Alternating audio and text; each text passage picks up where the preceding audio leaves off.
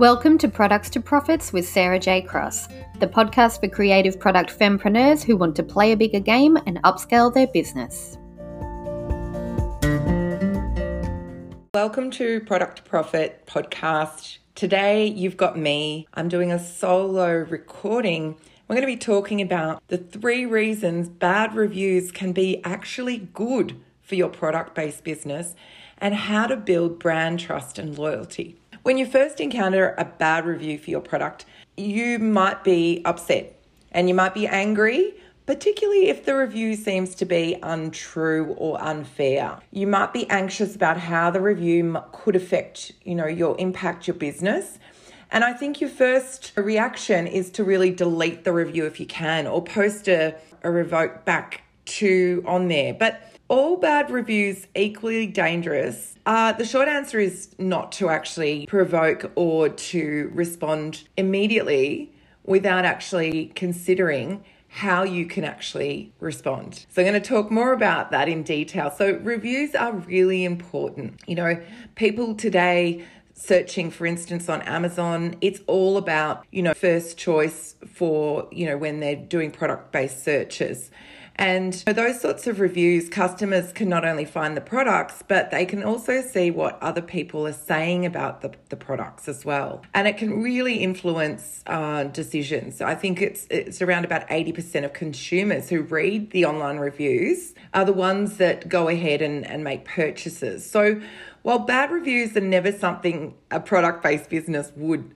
strive for, of course, there are a few situations where a bad review or two can actually be good for your business. The first one would be when you receive an unfair review, it can actually increase positive reactions. And I mean, I once read a really negative review on an Airbnb property that I was seeking. And the comment was was that the neighbor was very inconsiderate. The neighbor complained um, that they um, didn't enjoy their stay, and then the response back from the actual host, the owner of the Airbnb property, it was very non political, but reading between the lines, because all the other reviews were so positive, their response was, well, the neg- negativity from the neighbor uh, we have found out was because you had topless girls dancing at your bucks turn, which is not allowed at our property until 2 a.m. in the morning. So, reading between the lines, you can then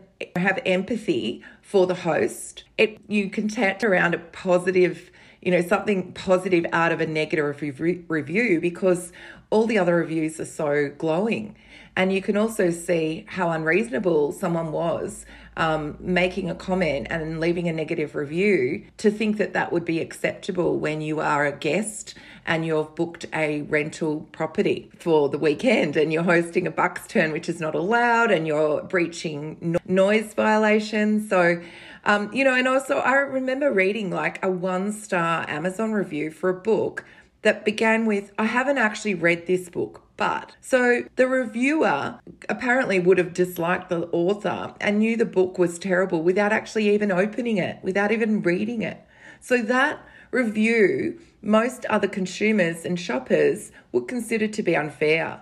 And, you know, other unfair reviews might penalise the product for not functioning as the buyer expected, even when it was clear that the product wasn't intended to work that way. So I'm sure there's been probably lots of feedback, such as, you know, with uh, a vacuum cleaner, for instance, that someone's, you know, sucked up all the charcoal ash out of their uh, wood heater. You know, like there's certain functions that um, a vacuum cleaner is not supposed to perform. So when a reviewer might leave a low rating, that's because the product, it might be like a shipping issue, it arrived late. Like that's out of the hands of the seller um, once it's, you know, maybe damaged in transit. You know, it, it's all about how the owner of a product based business responds to these kinds of reviews. And they do, might be really unfair, but the good news is that studies found that shoppers can actually really perceive reviews as unfair just as you can. So, negative reviews that seem unjustified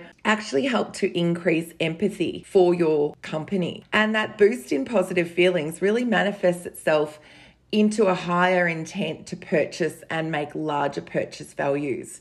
So that that is how you can really build your brand trust and loyalty. When bad reviews increase trust, as much as we all would love to have a five star review, a five star rating um, on all our products. And by the way, um, one of the Shopify apps that I highly recommend is Judge.me. It's a really great tool because it actually does automated follow ups for your product purchases for your buyers and it will actually identify the product. So if they've bought multiple products, it'll actually break it down so they're not just leaving one overall generic.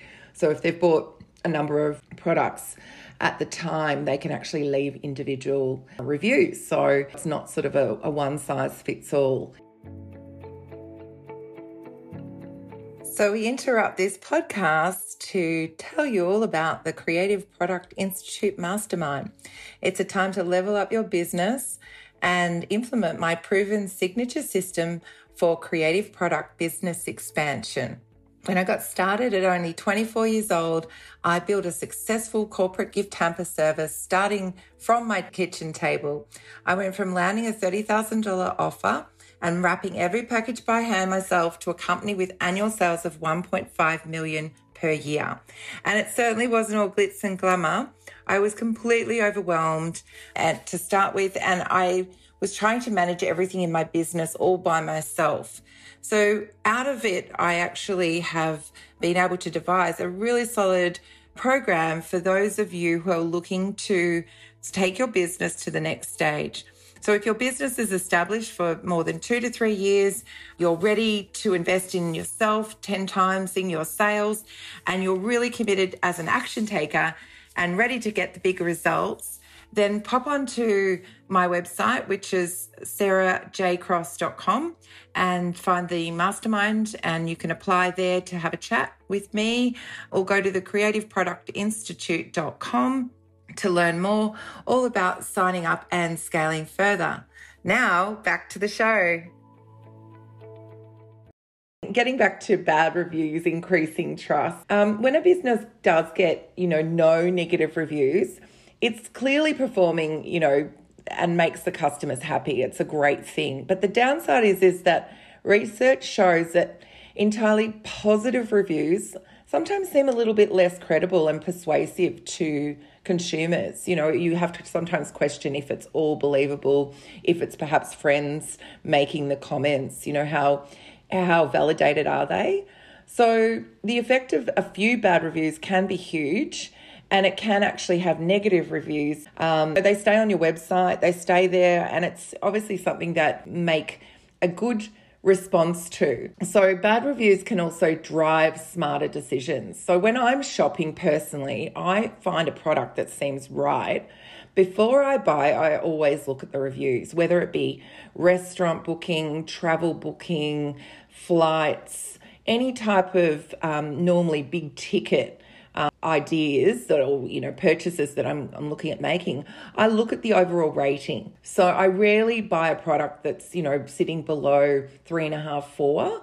Anything lower than that might indicate that there's some quality problems or maybe difficulty in use or delayed shipping um, and i might just choose to avoid them. But then if I dig into the review details, it's not the glowing five star reviews that I actually look at. I rather look at the critical reviews. And I first look at like the two or the three star reviews, and I found that these are usually more thoughtful and contained, you know, more information than one star, for instance. So if the problem of the product or the flaws highlighted are there, I just move on. But confidence increases when I see that there's only a minimal amount of bad reviews. And let's accept that, you know, not every product or even any service can always be right for every customer and meet the expectations. But just a few where a product didn't work well or it didn't meet expectations can actually help you to avoid a bad purchase decision. Um, but the thing is, with having a plan for receiving bad reviews, I think they can be really beneficial. And it's all about how you actually respond.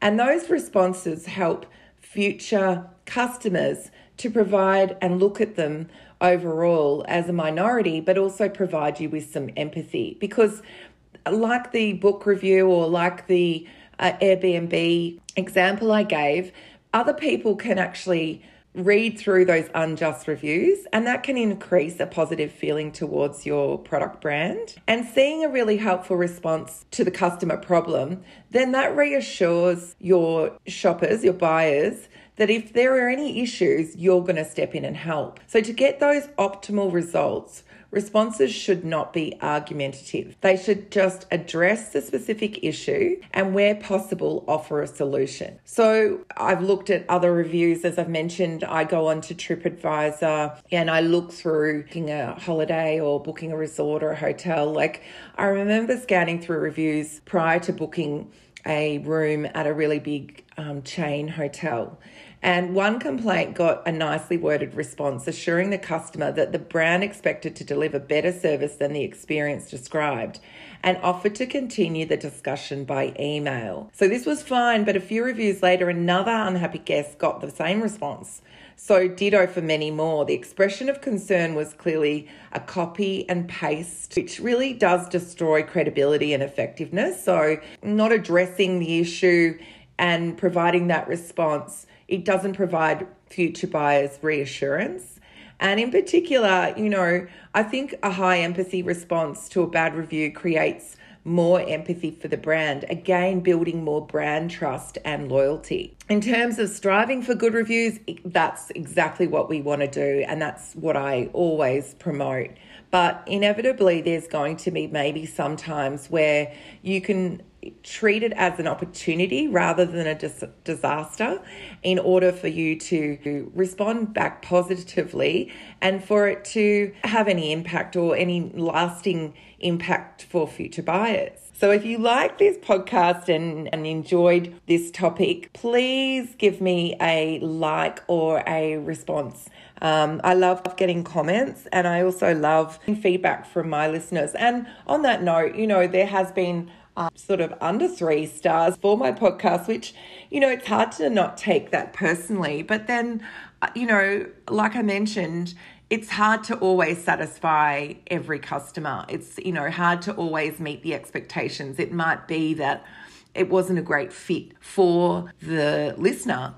Um, that when they've arrived, they've, you know, I'm quite a niche coach um, specializing in helping support creative women build million dollar product brands. They might have arrived and felt that, you know, it was underwhelming or it didn't actually suit them. They were a service based business. So there's, you know, obviously sometimes uh, different reasons bad reviews can happen. But the good thing out of it is, is that you can take away my tips today to see to, to turn it around and see them as more positive because it does come down to how you respond and also reviews that potentially think are going to do damage can actually um, if they do seem really unfair. And you know 85 90% of your reviews um, on your products are all positive people can read through that. People can see that you know and actually have have empathy and build trust which is obviously what we want to do because we always want to build that know like and trust to increase our product sales.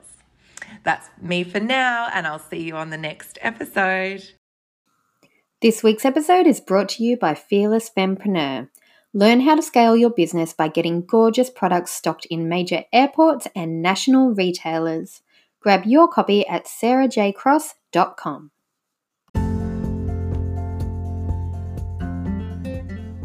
Loved this episode of Products to Profits? Head over to iTunes to subscribe, rate, and leave a review. It's very much appreciated.